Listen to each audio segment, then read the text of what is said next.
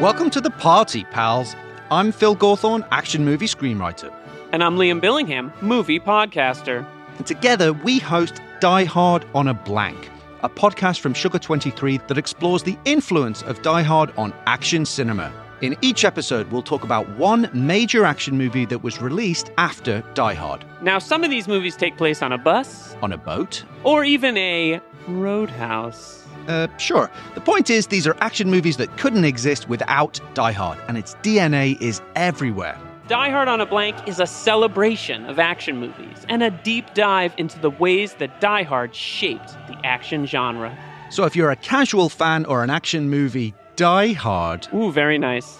then Die Hard on a Blank is for you. Yes, you personally. Our first two episodes, which are all about the original 1988 masterpiece Die Hard, drop December 21st, because Die Hard is a Christmas movie, wherever you get your podcasts. Phil, do the line. Now we have a podcast. ho, ho, ho. I'm Liam Fragopolis Billingham. I'm George. I'm just George Fragopoulos. Oh, Jesus Christ. This is Oeuvre Busters. Come on. No, I love Gaston. That guy got a bad He's really rap. the hero of Um, that film. Here's here's my here's my hot take on it, Beauty and the Beast. yeah, I mean that beast is just a beast, but Gaston's just like a nice. You know, the 30th aristocrat. anniversary of that film is probably Um, coming up. You might want to start work on that essay. um, you know, speaking of anniversaries, you know who was born a hundred years ago this year? Who? Do you know? I- Toshiro Mifune. No, I know. I knew. I was just trying to like. you didn't you you didn't fucking know who's one of the two um subjects of season four which we're starting with this episode season four is on the 16 films made in collaboration between akira kurosawa and toshiro mifune um, George, I have to say, this is a nice change of pace from our season on Batman. I'm Thoughts? I'm really I'm very much looking forward to watching these films and have you seen many of them? You know, it's funny because um, to prep for this episode, I was s- sleeping on my couch, and nice, good. I was napping. It shows. It I- shows. I was napping, and I was thinking to myself, which films have I seen? And uh, and original and initially, so of of the uh, Kurosawa Mifune co- collaborations, I think I've mhm. only actually seen three or four, and I've seen one or two other Kurosawa films. Wow, you've only seen three or four. Yeah. Interesting. So I've seen. Do you know which I've ones? seen Rashomon, uh, which Nice. is actually the first Kurosawa film that I ever saw, and I have to actually thank my Damn. to thank my brother for that too because I remember he uh, maybe I saw it when I was like 12 or 13 so my brother's a couple of years older so he might have been in college at that point maybe he was taking like a film class and he was like you have to watch this film and I did Yeah, they're yeah, makes sense. watched it sure. on VHS and I was like wow this film is fucking Where'd you get amazing. the VHS? uh, I forgot what the video store was called there was a video store that was literally up the block from my house the house I grew up in Amazing. so I just wandered in like I'll take Rashomon like two, maybe 299 I doubt it was even 299 it's probably even less than that yeah, it'd be like a buck. You'd hope. Yeah, right? yeah. Come on. Uh, so Um, what are the other sorry Oh, the ahead, other. Kurosawa film that I saw around the same time that really blew my mind was Ran, which obviously Wow, you saw Ran and Rashomon before Seven Samurai. yes yes so eh, those two fil- those are like my first two Kurosawa films, and then eventually and then like maybe two or three years later I saw. Uh, Seven Samurai again on VHS, and I'm pretty sure if I remember it correctly, like on two VHS tapes, because if you always forget how long that film is, it really is. Which epic. one? Uh, the Seven Samurai. Yeah, it's three hours It's twenty. three plus, It's- yeah. it's very long. I saw it at IFC Center probably almost ten years ago on like July third. For the first like, time? it was like the holiday weekend. No, no. So the first time, actually, the first time I saw it was in high school. The history, my sister's history teacher was hosting a series on Kurosawa at the li- public library. Nice. And so like I went, it was like the first time I'd gone to like what you would describe as like a cinephilic kind of event. Like God bless libraries in like my small Republican town where like the history teacher was like, I'm going to I'm, we're going to watch Kurosawa movies and talk about them. So like I went to see Seven Samurai and was like blown away and I think like was so anxious about like not knowing what I was talking about, but made a comment about how there was a shot that reminded me of Saving Private Ryan. He was like, "That's astute." So like, I probably was 16. Um, so I saw that one, and then and then in my 20s watched Rashomon. I got really obsessed with the um the urban films Hmm. for lack of a better word. So Stray Dog, uh High and Low, which is probably mm, top top movies of all time for me. High and Low is probably my favorite. Um, and so I've seen a lot of these. I haven't seen them all. I only saw Yojimbo for the first time recently, which is kind of insane. Yojimbo's amazing. I don't, I don't think I've seen it's great. Uh, the se- Sanjuro, right? Is the sequel, which I, Sanjuro's the Yeah. sequel, which we'll be talking about. that's the one I Um, think but I haven't seen. I think for me, there's there there's sort of like every decade of my life I've come back to these movies in some way or some form, which is like kind of exciting. And I've read um Akira Kurosawa's autobiography, something like an autobiography, which is like a really someone bought me an, an ex girlfriend's sister bought me a first edition of that book of the translation of that book in English, and I have it, and it's you know it's really really good. Um, let's very briefly like there's so there are a lot of things you can read about Kurosawa and Mifune. There's a lot of there's documentaries, there's films. Um, you can read Kurosawa's biography, which talks about meeting Mifune. But just very quickly, Akira Kurosawa was a Japanese film director. He was born in 1910 in Tokyo, and he grew up with parents that loved foreign films and the cinema, and it shaped his life. There's a lot more to him than that. To Toshiro Mifune, I don't know if you know this, George. He was not born in Japan. Uh, I found out about that yesterday while I was reading his Wikipedia page. Yes, Born he was born in China, China to Japanese parents, and he didn't step foot in Japan until he was almost 20, which is kind of an interesting thing to think about in terms of the fact that he was like later voted by a magazine the most Japanese man. Huh. Um, they met at Toho Studio, where where like Kurosawa was a rising director, and Mifune Mifune came to an audition to audition for a New Faces program. He didn't want to be an actor; he wanted to be a cameraman. incredible. And so yeah. he like at his audition, there's like this great story that he was like he did what he was told to do, and then he just sat there frustrated because he was like, I don't want to fucking impress you, judges, and they were like, Wow, this guy is amazing. Um, uh, and a lot of this is detailed in this book called um, "The Emperor and the Wolf" by Stuart Galbraith Fourth, which is where a lot of this research is drawn from. They made 16 movies together. Then they stopped working together for complicated reasons. And then I would say after that, their careers went in some weird, their careers and lives went in some weird directions that we might talk a little bit about later on. Um, later on, but uh, very interesting guys. I would say arguably in some ways responsible for so many of the movies that we love, especially the movies that have like masculine archetypes in the late 20th century in them, and I'm sure we'll talk about that as well. Um, which brings us to like why why are you excited to talk about these movies, or why do you think we're talking about these guys, George? well, Or what is what is exciting? well, I mean, other than the fact that these are some of the greatest movies ever made, yeah, like let's. Well, that's the thing. We're not going to be spending a lot of time being like, "Oh, "Is this good?" Like we know they're good. well, they're really I'm just movies. really interested again in thinking about like the dynamic between these two uh, artists and thinking about the, the. I just want to like spend more time with them and think about their relationship and how they work together. And I know this is kind of obviously like a simplistic thing. Um, but to maybe think about, let's say, the dynamic between like the supposedly like cerebral Kurosawa and like the more like action kind of oriented uh, Mifune. Um, Right. And to just think about how, again, like, what is it that the actor kind of allows the director to do and vice versa? Because one thing that I remember while watching Rashomon is just being like struck by how like terrifying he is in certain moments in that film right. and just remember and it's been a while since i've seen it and i can't wait to go back and see it but i remember like really young george being like this kind of like there's nothing really scary happening on the screen but this guy is like intense and he's intimidating right. and what's amazing about mifune is that so i've already watched snow trail which we're going to talk about soon but to think about that there's only at least it's, it's when they were released there's only three years that are separating that movie from rashomon and Mm. that what Mifune does so incredibly well is that he inhabits the characters that so basically what I'm trying to say is like he looks like he's a completely like different person in Rashomon than he does Right. three years prior in Snow Trail. Like there's like a there's he inhabits like the cynicism and the world weary view of that character in Rashomon in such a way that like every single time he's on the screen he just he just does like such a great job of like becoming those people that's really interesting. And the other thing that I would say with that, so as a side note, like one of the things that inspired us to do this was the Big Picture did an episode on around the Mifune's birthday is in is in uh, as I, if I recall correctly in April, and they did like an hour and a half episode on on him, and that's worth listening to because they they get into Mifune a lot, and that was a big inspiration for this. But I think to your point, he inhabits these characters, but like so the other night I was watching um this is ridiculous, but I was watching okay, I watched two movies this week. I watched Air Force One, starring Harrison Ford, right, which is not great. Um, except Gary Oldman kills it in that movie. And I watched uh, Training Day with Denzel Washington.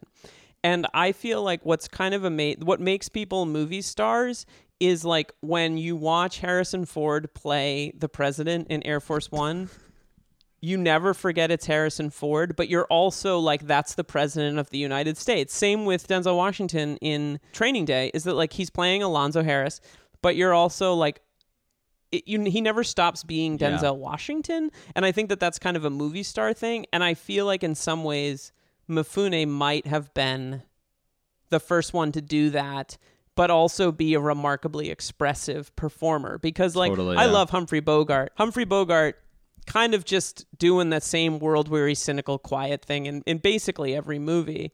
Um, John Wayne was John Wayne, but Mifune managed to do like serious, uptight businessman crazy Kikuchiyo and Seven Samurai, but you were still the whole like I watch those movies and I'm like that's Toshiro Mifune. Like he never stops being Mifune, but he still manages to disappear into these movies. Yeah, totally. And that's just, uh, again it's and for me it's interesting again to think about at all moments like Kurosawa behind the camera and to then kind of think about yeah, I guess just kind of like his vision of the world and what it is that he wants to kind of express. I mean, one thing, and correct me if I'm wrong, but I remember when I watched Ran and then I did some research about it, he'd like tried to like kill himself, right? Like right before I think. Yes, he, he tried to. Yeah, like, Kurosawa tried to commit suicide. Yeah, like I think before he made Ran, or there, or yes. maybe right after. But to just to think about again, I don't know, just like there was such that information. I remember struck me in such a powerful way of like yeah. I, I, mean obviously just because of like the sadness of like thinking about any person right who feels who's driven to that point where they like have to they feel like they have to take their own lives right. uh, their own life. But also just thinking about again what I don't know just like his his view of the world. Like he was always always struck me at, to some degree as like a very humane filmmaker but also somebody who would not shy away from like the darkness so I know, like for example, like in Rashomon, he was instructed to like change the ending because it was too depressing. Dark. Yeah. Interesting. So I'm just kind of like curious to again, again, like return to these films and think about them as as I mean, in a, in a variety of ways, but also as existential dramas or existential views of the world. And there certainly is that, and I think that like uh, Kurosawa's. I'm curious. I think the thing that I'm most interested in that is like trying to figure out why and how Kurosawa used Mifune to express things that he wanted to say because like they often will say that like an actor is a stand-in for yeah, a director yeah. and I don't always know if that's true but it's certainly something to talk about um and I do think that Kurosawa is interesting because if you read about Kurosawa's history a lot of Japanese directors contemporaries or people after would say that his work was far too influenced by the west and that his his sort of political opinions were problematic. He had a lot of issues with he wasn't he there were a lot of sort of like there was a lot of anti-union sentiment in the higher ups at Toho Studios where he made several of his films, but the flip side is that he never was particularly anti-union, but he wasn't pro-union. He's kind of an interesting figure in that sense. Like I think that a lot of his a lot of Kurosawa's films are about the invid- individual in society and how they function. And like I think that has the potential to go a couple different ways but like he's sort of complex politically. I can't really speak to politics in Japan but I can sort of speak to what historically he's he's kind of said and and what he's known for. And so I'm curious to see how that stuff's reflected in the movies. And I think that his films really are largely like they're there are a couple things. One thing that they definitely are is like hugely influential on Spielberg, on Lucas, Scorsese, on Clint Eastwood, Scorsese, um, because he sort of like made smart, prototypical action adventure great movies.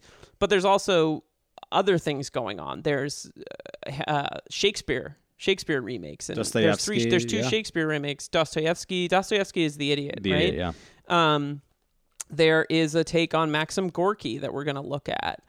Uh, Bad Sleep Well is based on Hamlet. There's a lot of really interesting. He also made really contemporary films about post. A lot of his films are about post-war Japan and the chaos of that. You know, one interesting comparison that I saw recently was Stray Dog. Uh, uncut. There's no uncut gems without Stray Dog, Ah, which I thought was really yeah. really interesting. Um, wow, that's really fascinating too, because I totally also forgot that I, have seen Throne of Blood and fucking rocks. yeah, it's real good. So fucking Um, good. Oh god, and I can't wait to go really think high. Yeah, that one, and like I can't wait. I own High and Low on I think DVD or Blu-ray. Like I, I remember seeing High and Low and being like, "Holy shit!" I don't know if there's like a Zodiac without High and Low, and I, I just think it's remarkably, um, interesting. So Yeah. yeah, I'm really curious about the um, what these films are have to say politically, what their political relevance is now. Like, you know, the movie characters are as diverse as the films themselves businessmen protagonists peasants that are protagonists cops gangsters kings all these things. I think there's a lot of interplay between those who have power and those who don't in his movies certainly in seven samurai. Like have you thought about that stuff at all? I mean, again, so one of the things is that so this is like new territory for us because again, we're kind of like um, in a tr- historical uh, tradition and a kind of national tradition that is like totally foreign to us. So I'm eager. totally, I'm eager to, which is tricky. Yeah, I'm eager to like learn more about it and to try to like contextualize these films to kind of think about them. I mean, obviously, like in some of the ways that you've talked about them, um, it is it will be much easier, I think, to make uh, certain kind of uh, claims or to kind of like think about, like you know, like class dynamics, for example. right Um, but yeah, I mean, I'm just kind of interested in thinking about. I mean, uh, you know, it, it's not going to, I think, take a lot of imagination to think about, let's say, these films as attempting to reconsider or reconstruct Japanese history and society post World War II. I mean, I think that's like an obvious Yes. thing to kind of like take on or to consider. So to think about, let's say, those historical movies like the samurai films or the movies that take us back into the past, and to think about like what might those films be trying to say about contemporary, let's say, post-war Japanese society or the post-world, uh, post-war world in, in its entirety. Um, as uh, so like uh, these are films are like potentially like allegorical in that kind of sense but also just very briefly to speak to something you said that he, like Kurosawa is like the first filmmaker for me that I was like think that I think I might have approached in a serious way as a kind of Yeah. um, as an as an avatar for world cinema.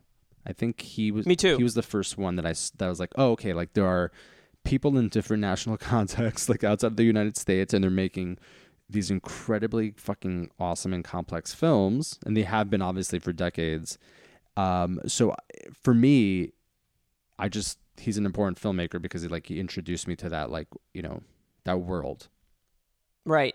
Yeah, I don't think I would have started to like watch movies. I don't know if I would have like moved to New York and gotten interested in films or, and gotten like gone to study film if it weren't for him. I think that's like a huge component of my identity. And I also think to that point, like I feel like when you're young and you get exposed to world cinema, and again, the emphasis being on you're young, I don't know if I've ever really considered these films politically or socially before. I've just kind of viewed them as movies and like divorced from a context because my brain didn't work that way. So it'll be interesting to look back at them. But definitely, I think like hugely important to like my formative understanding of what movies are and what they what they kind of can be Yeah. to some extent if that makes sense Yeah, of course. and also i just th- think like um like i was thinking a little bit about um the scene in raiders of the lost ark when when uh, indiana jones gets approached by the um the guy with the sword and the guy does all the weird sword moves and then indiana jones just blows him away i just feel like you can draw a line between that and mifune huh? Oh, like the coolness just and like that the kind of swagger. style. Yeah.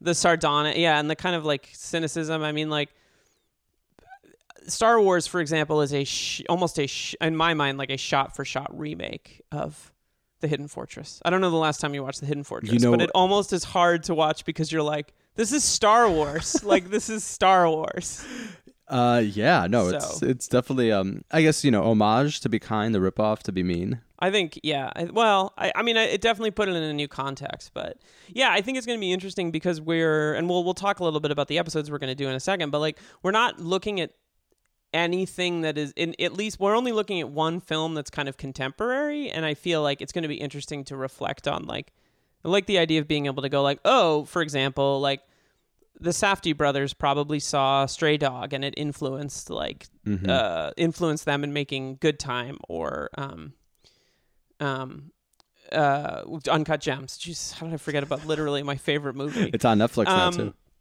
Should we go through our, our the films we're going to cover real Let's quick, do just so it. everybody knows, and we can talk a little bit about some of our guests. Our guests for this season are crazy. We got 'em all. We got them all. We got the, they're, They're all, here. All, all your them. faves. Um, Ronald McDonald, the Hamburglar. Grimace. Grim- isn't Chew- isn't Chewbacca really just a grimace? you shut your mouth. The people of Kashyyyk did not die for you to make a Chewbacca grimace joke. Okay. Um, so we're gonna start the season off with the first collaboration between Toshiro Mifune and Akira Kurosawa, a movie called Drunken Angel. And our guest, this is crazy. Our guest for that Elvis episode, George, you know who our guest for that episode is? No.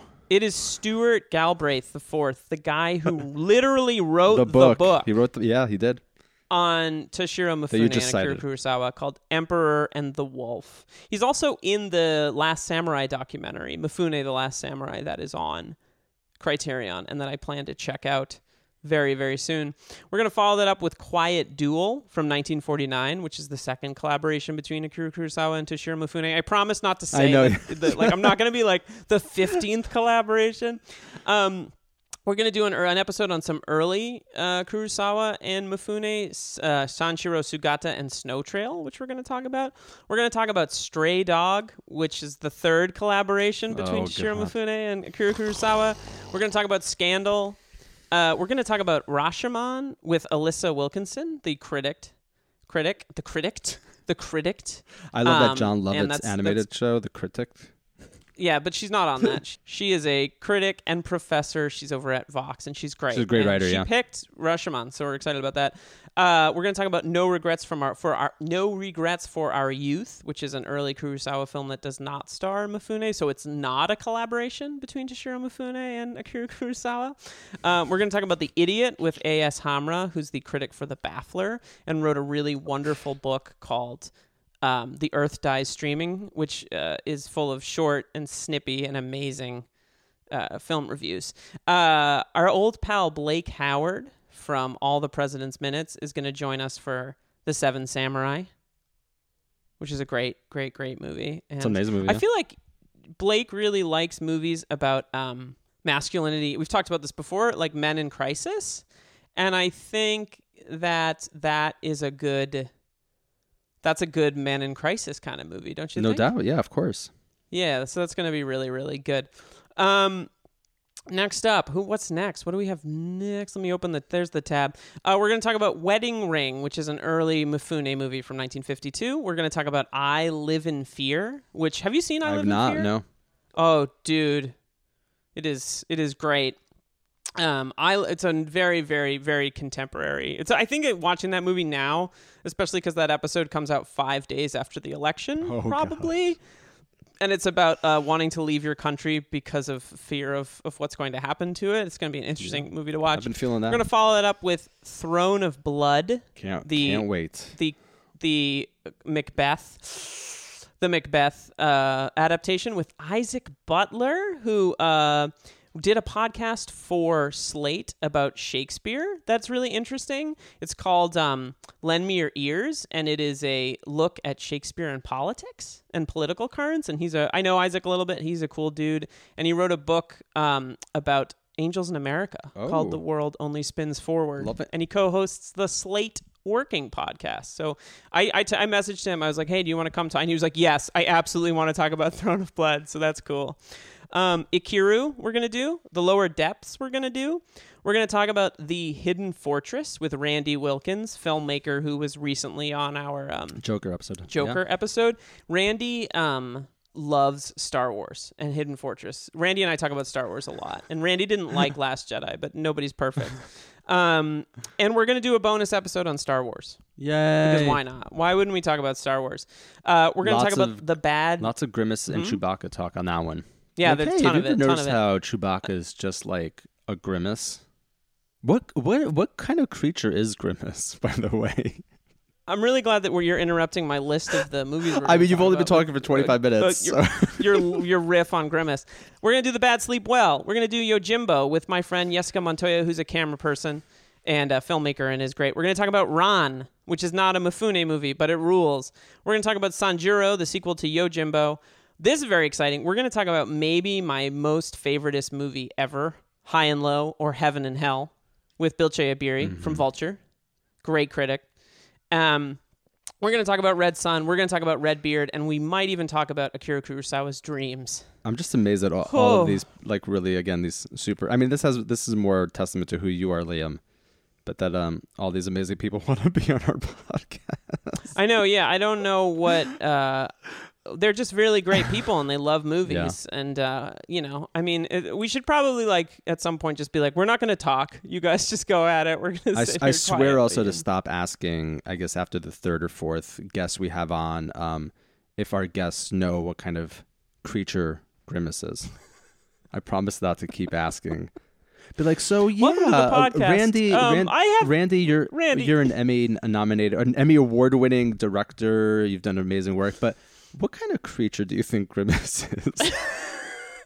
Wait, I thought this was about Welcome to Grimace Gab, a new podcast Oh my by God. George a Zodiac-like procedural where I'm just I have like pictures of Grimace all over my apartment, just like staring into his blank, empty like. I need to look. You like? I love the idea that like, cut to black, flash forward three years. You like walk into a hardware store. Or McDonald's, you idiot! Yeah, I walk into a McDonald's, there's a Grimace there. I'm like, you, piece of shit! I'm gonna fucking figure this out. If it takes me the rest of my goddamn life. he kind of looks like an eggplant. sitting at home, like an sitting at home with my wife. She's like complaining about the fact that I don't like do the dishes, take care of the kids. And I'm like, honey, I think I'm really close. There's like there's like a picture of a purple shape on your wall and a question mark next to it, and then like a series of like lists of species and stuff like that. my phone is my phone is vibrating. She, my wife is like, "Is that the Hamburglar again? Are you still texting him about?" I love the idea that your phone rings late at night and you answer it and you're like, hello, and then you just hear. And it's someone eating a hamburger, and you're like, "Is that you, you motherfucker?" Are motherfucker?" you eating a Big Mac right now? Is Grimace? Grimace can eat hamburger. It's like he's not eating himself, right? Just- no, he's like, well, that's what I'm trying to figure out. Is wait, so this is this is a new wrinkle? Is he like a hamburger come to life? No. no, that's that's a Mayor McCheese.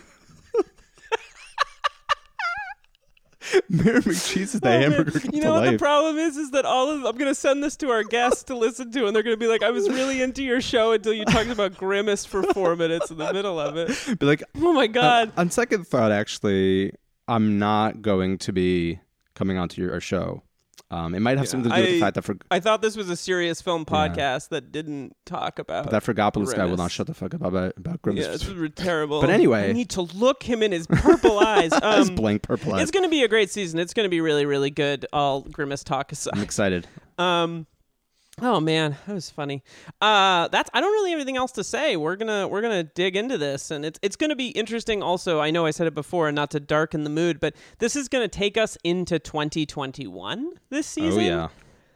So let's hope that there's still a ability to make and talk about ideas then in 2021. We don't Fingers cr- but it's going to be interesting to be looking at these films over the course of the next several months. fingers crossed for a vaccine and social justice by the time we're done with oh yeah, no, it's all it's all yeah. I mean. I think that this is this is really going to push it over the the edge. over the star line. All right. Um. Well, I think we wrap it up before we hit the 30 minute mark. Look at us, we're doing good. Nailing, nailing Uh, it. I'm Liam Billion. I'm George Fragopoulos. and I'm Grimace. Son of a bitch. He's here. He's he's been here the, The whole call is coming from inside the room. This was Oeuvre Busters. Bye. I'll get you, Grimace. I'll get you, you fucking.